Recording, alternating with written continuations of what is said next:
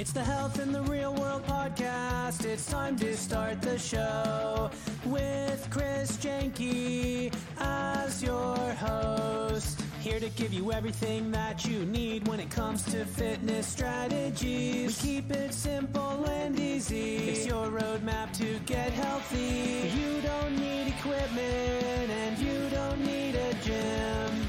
Just the right strategies to get you fit and trim. The Health in the Real World podcast is sponsored by. I bet you could write your own diet book, right? I mean, the information's already out there and well known. So, why then are we all still so overweight? Check out my book, Help My Diet Sucks, and you will have a simple checklist, no diet dogma, and no crazy, crazy diets. Check it out on Amazon. Help My Diet Sucks. Hello and welcome to Health in the Real World. I'm Chris Jenke, joined today by Tim Wade. And as a master relationship coach, author, and speaker, Tim brings 25 plus years of experience in personal growth and transformation as he teaches men in the counterintuitive secrets that helped him become a strong, compassionate, and successful partner and father. Tim, how are you doing today? I'm doing great. Good to see you. You too. Thanks for thanks for joining us today. So I got I gave a brief introduction, but help fill in some of the gaps. Uh, what you do and even how you got started doing this. Absolutely. Uh, well, I started out as a business coach about 10 years ago, well, 12 years ago now. And I figured out really quickly that um, all business coaching is life coaching. Right. So it's always the business owner that needs the, the the real coaching, not the mechanics of the business. And that's really where I learned to be a coach. And then what happened was in 2015, I had been married for 20, uh, 23 years. And my wife at the time said, I'm done. I need space. I want out. I want something different. I want, I don't know what I want, but I, you know, this isn't it. Right. Uh, it was, uh, I call it the divorce bomb because it really, I felt blindsided by it. I wasn't, didn't think that was what was going to happen. But we did um, have a very amicable divorce, very friendly. We're still very friendly as co parents. But at that point, I went through a very dark night of the soul going through that divorce and didn't have really any support. And that's when I realized that men in particular are an underserved population when it comes to any sort of, of uh, psychological help or relationship help or now part of that is because that's who we are as men Mm-hmm. Like, I don't know if you remember the old Monty Python movie with the Black Knight, you know, we could be standing there and it's like, that's your arm laying on the ground. No, it's not. It's just a flesh wound. It's nothing. Right, really. Right. you know, yes. How, how much bleeding do you have to have to actually Google, you know, 911? Um, so that inspired me, what I went through to reach out to other men and, and, and talk. First, just get them talking about the things they don't like to talk about, like emotions or relationships. Yeah. And that's how really how Lionhearted Men got started. The next thing you knew, I was being uh, uh, flooded by guys who were in marriage crisis, relationship mm. crisis, and it turned out that was really the uh, the gateway, or the wound, so to speak, that they uh, entered through. So, because of that kind of stubbornness, uh, the pain had to be pretty significant for them to finally go, okay, I'll get help, right? right? And it's not, you know, and I'm this, I'm the same way. It's, it's, it's not, uh, it's just the way we are as guys. Sometimes we, we're one man, we're the one man band, and we can fix it and we can do it, and right. And so, yeah, and that's how, I, I, as men, a lot of times we get our personal value from what we can do, like the problems we can fix. Right? We're fixers right exactly and it's tough sometimes to say you know i have no clue i, I don't know how to how to fix this toilet i don't you know yeah. like i got well, awesome. I, I, know how to fix the toilet it's this other thing that i'm just it's right? this relationship that no yeah. yes. Um interesting and you you just finished up with a retreat right a men's retreat I did. Um, I have a business partner that we do retreats together. Uh, we do three to four a year. This last one was here in Colorado at a, uh, a dude ranch. Nice. So we work with horses actually as a metaphor for relationship because horses are, have some similarities. I'm not saying women are horses, okay, but there's a similarity in that how intuitive horses are, how they read your energy, how they read, you know, whether you're confident or not, and things like that. Mm. So we work with the men, not just riding, but on the ground with the horse. They they go through a, a, a ritual almost of joining of the horse joining up and finally going, okay, I trust you, I'll Mm. follow you. Yeah. Oh, that's interesting. I just started watching Yellowstone yesterday with Kevin Oh. Costner. Have you, Oh, you yeah. watch it? No, I haven't seen it yet. Everyone says you have to. Oh, you you would you would love it. Uh, I we just watched the first episode last night. It's phenomenal. There's a, a horse that they that they end up breaking. Um, very interesting tactic to do it. They they get the new guy and they duct tape his hand to the saddle and they, Oh they duct tape his feet and they just make him ride until the horse basically gives up. But um, so that's maybe not the best tactic. But well, yeah, I mean, it's interesting you bring that up because um, that was the way they did it back in the old west. And Yeah. there's really a new breed of, of of horse trainers that use a different technique. So we're not talking about you know a metaphor of breaking women or anything like that, Right, or right. saddling them. It's really about how to be strong and gentle at the same time. Oh, I like that. Being so so how does a man be strong and gentle at the same time, especially since I think this is changing, but you know, our fathers, grandfathers going all the way back, strength was was highly valued, but being gentle was Yeah. maybe not as valued, right? and still to this day it's it's it's not as uh, easy i think for men to to know where where to be that without being spineless Right. Yeah. being- So how how do you be gentle without being spineless, and how do you be strong without being overbearing? Or right, right. There's that. yeah absolutely Yeah. and part of it has to do with one, one of the things I discovered when I was going on my own, you know, journey of uh, uh, becoming solo, becoming single suddenly, um, is there were three questions. It all boiled down to three questions that to help a man, probably help anyone, but I, for me, it really helped. If I answered these questions at a deep level, I would really know who I was. I would really know uh, what I stood for and what I wanted. So the three questions were and are Who am I? What do I want? And where am I going? Now you might think, well, how does that help you be strong and gentle? Um, if you know who you are, you don't have to push too uh, harder than you have to. You don't have to wonder uh, uh, what should you know. What am I going to do in this situation? Because I don't know what my values are, and that's really what I mean when I say, "Who am I?" You ask a man who am who he is, and usually he'll say, uh, "I'm a plumber and I live in Chicago," and you know, and he gives you his credentials. But the real answer to the question is, what are your values? What are your virtues? What do you stand for, no matter what? Uh, and you can be much more confident and relaxed when you know those things. And then those things inform what do you want? Now, again, you ask a man what he wants, and he says, uh, I, I want, uh, I, I, well, here's what I don't want. And then they list all the things they don't like, Right. you know, and then, but they kind of hem and haw on that. What do I want? Maybe it's, uh, more love, more affection. I don't know, more money. Yeah. But the, again, the question really is, what kind of experience of life do you want? Mm, yeah. and and then how can you create that So And- when you when you talk to men about finding their values and their virtues, do you find that most men are able to articulate that, or or are are they still having an issue with with trying to figure that out? at first they're you know scratching their heads that's why with help you know uh they are able to see that they have a lot of values they just didn't ever write them down or or uh, get them clear uh, we also uh, in in the coaching that I do at the retreats and one on one, we talk about uh, non-negotiables. That there are certain bottom line things that are just they're not going. You're not going to cross that boundary. Right. And these these are rules for you, not for other people. Okay. It's how you expect yourself to show up in the world. And believe it or not, when men really sit down and think about it, kindness, generosity, love, those are way at the top of the list. Yeah. You know, it's not power and prestige. Those th- th- I've never seen that once on the list. It's right. it's family and love and kindness and connection and confidence. Yeah, confidence for sure. So how do you how are you strong and gentle? It's because you know that you have a value of that you can be gentle and it doesn't mean you're spineless. Right.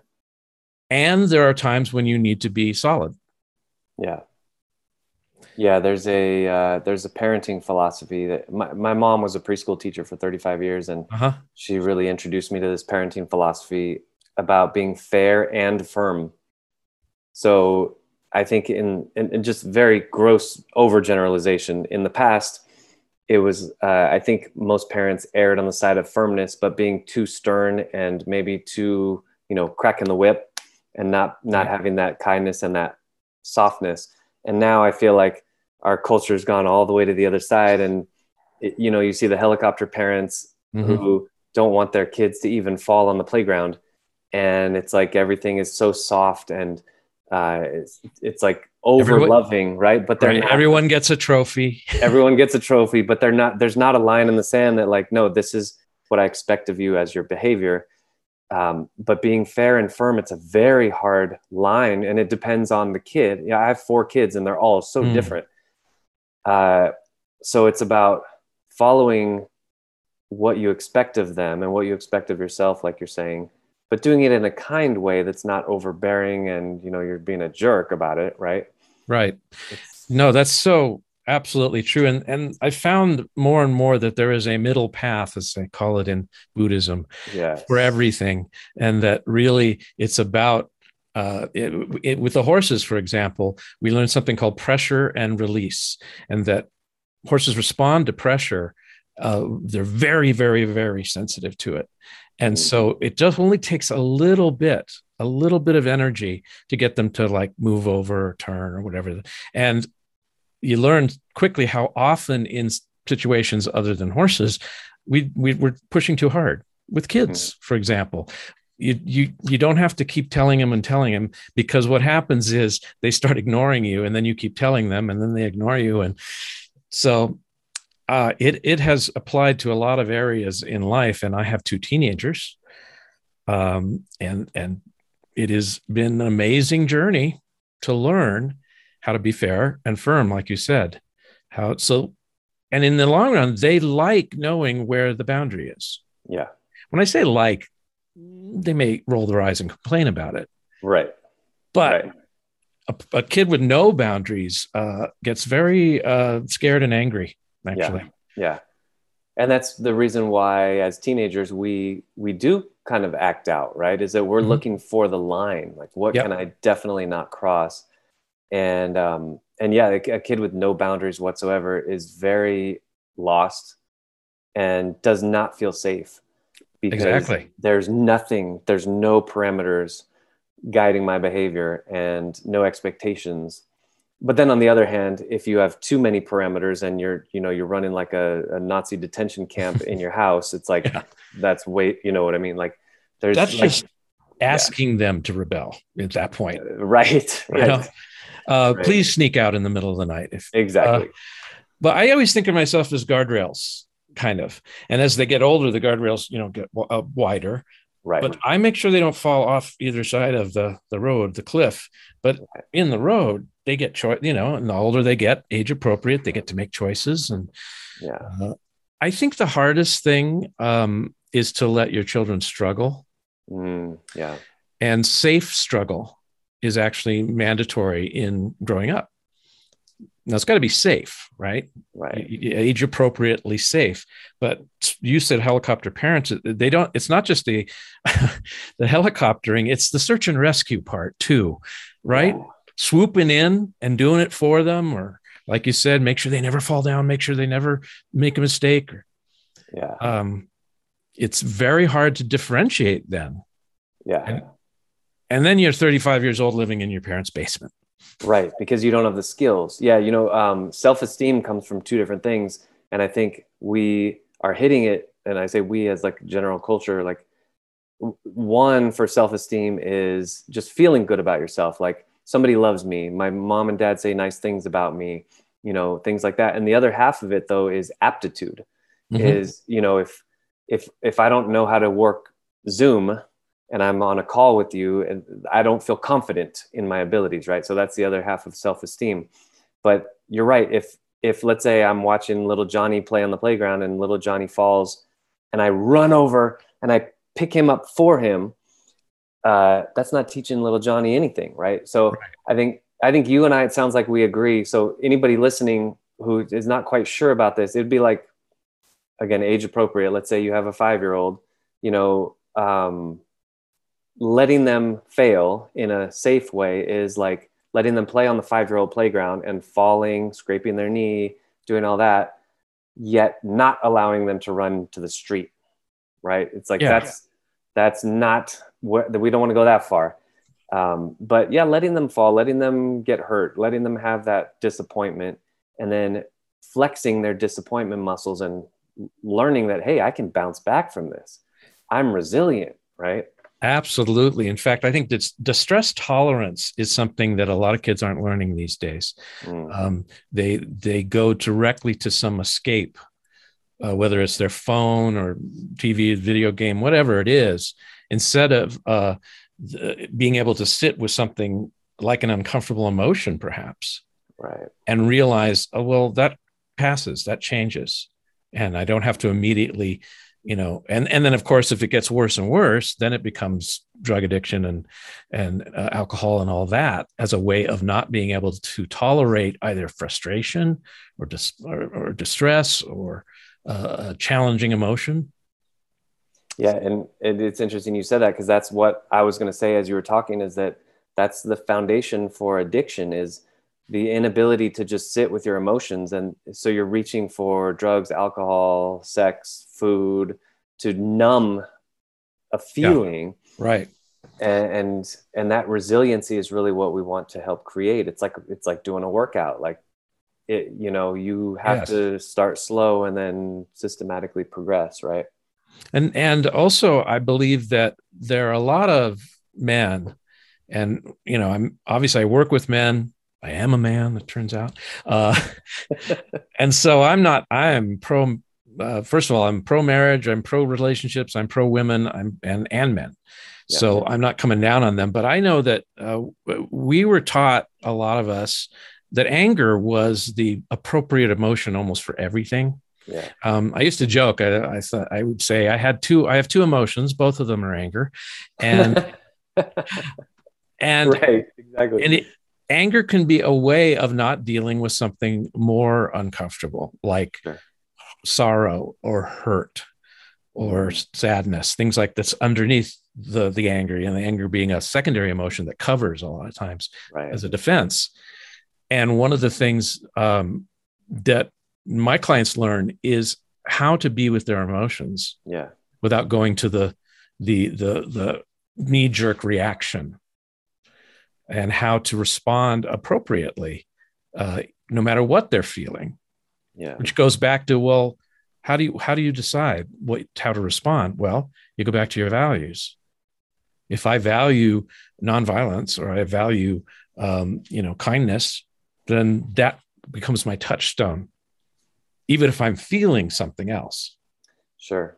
Right. I mean, they uh, Viktor Frankl, who wrote a book called Man's Search for Meaning, you may be uh, you're familiar with you have a smile. Yeah, yeah. And he's he's been credited with this quote, and I'm not sure if that's true, but it doesn't matter because it's a great quote. Yeah. And he said, between stimulus and response, there is a pause or a space. And, and in that space, you have the freedom to make a different choice, not just the reaction.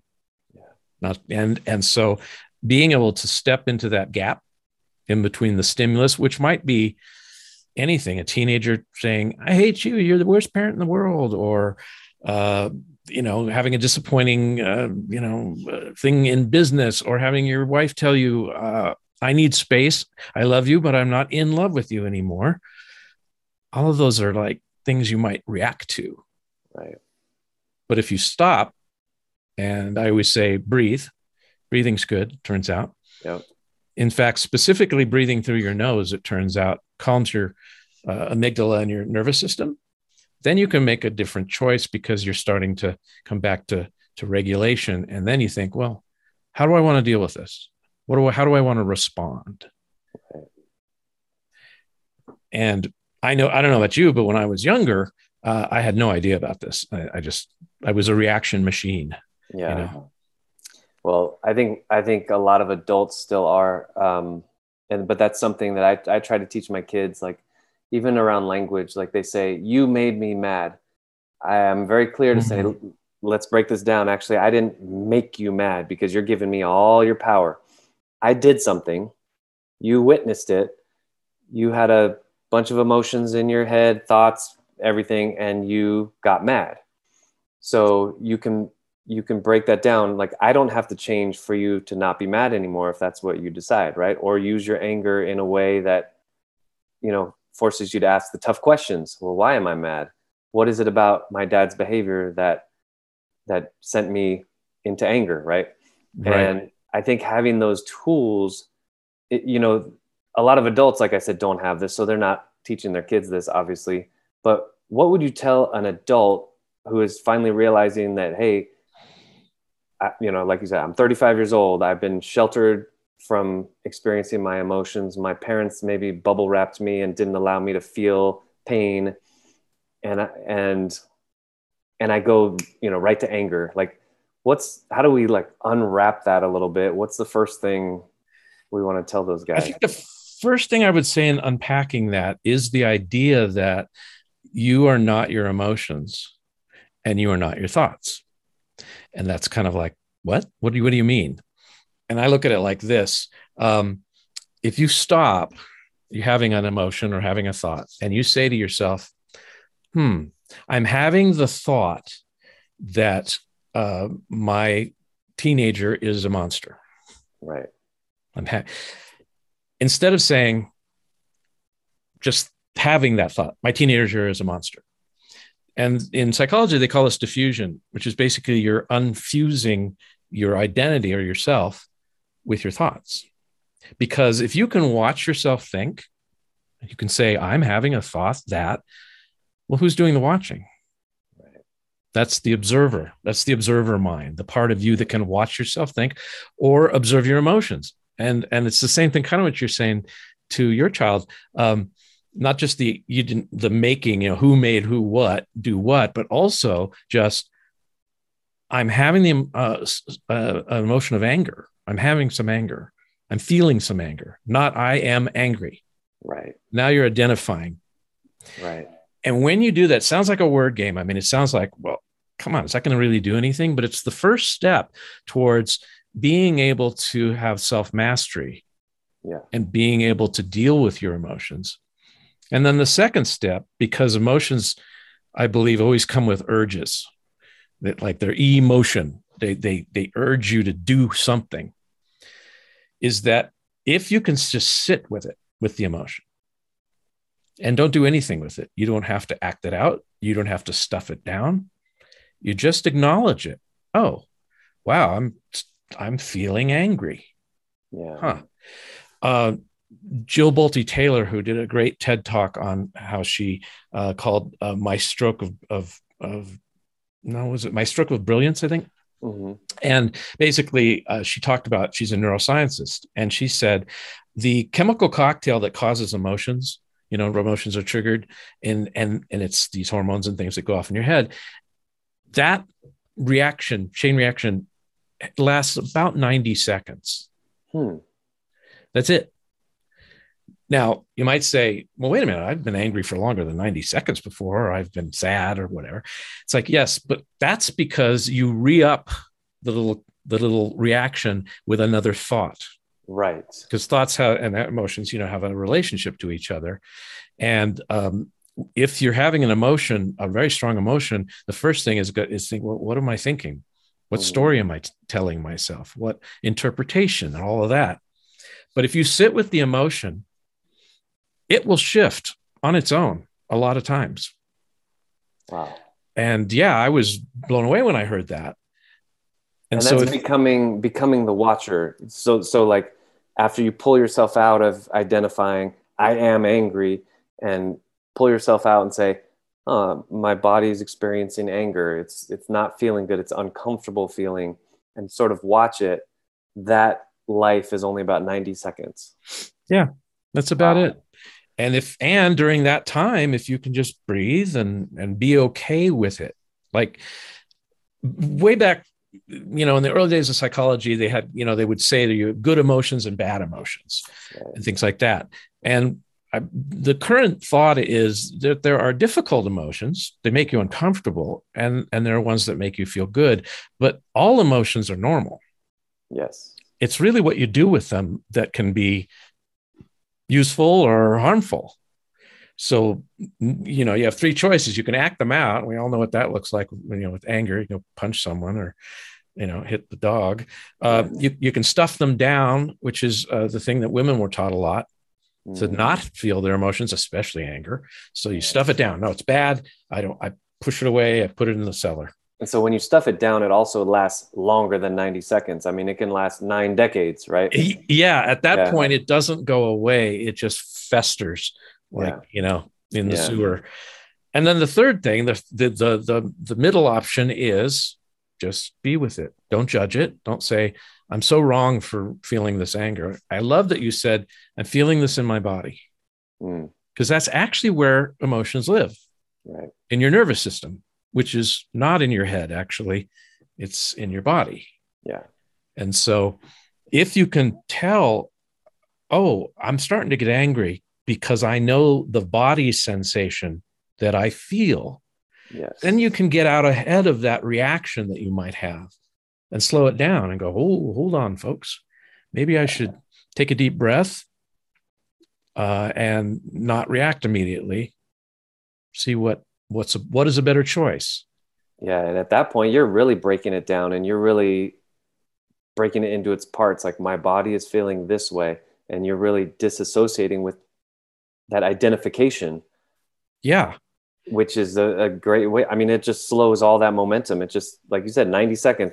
Whew, that was uncomfortable. Move on with my day, right? right, right. Or Yeah. or you know, deal with whatever the crisis is or whatever's going on. Right. it's almost like a runaway train and it, for most people you know the the the motion train starts and just takes off and you end up going over the cliff uh, like in back to the future and oh, I love that movie. yes and you're laying at the bottom of the gulch going what happened Exactly. Um, yeah and the the trick is or the practice is to get that to go into like bullet time you know to slow down because there's a siding there's a switch you know? Right. and you can get the train to to take that siding and slow down. But at first you might see it go by. Like well that, that was the siding right there. By. right. right. and i'm That's my still at the bottom bottom of the gulch. And eventually you go here it comes here it comes. Why? Because to bring it back to the body. Oh i'm feeling that tightness in my neck. I'm feeling my shoulders. I'm getting uh you know blood pumping in my head that feels like fire. Yeah. whatever it is. And you go ah i'm i'm getting triggered. Right. okay i have a choice now. And I- and i could actually slow this train down stop it.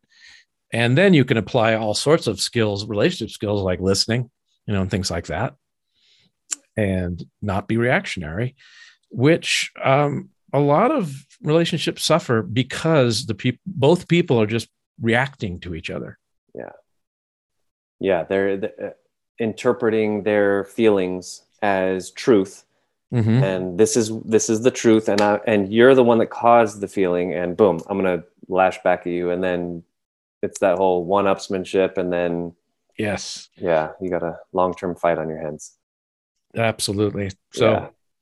well tim uh, this has been great uh, again this is tim uh, wade from lionhearted men coaching tim how do people get in touch with you if they want to work with you if they want to check out your retreats Absolutely. You can go to www.lionhearted.men.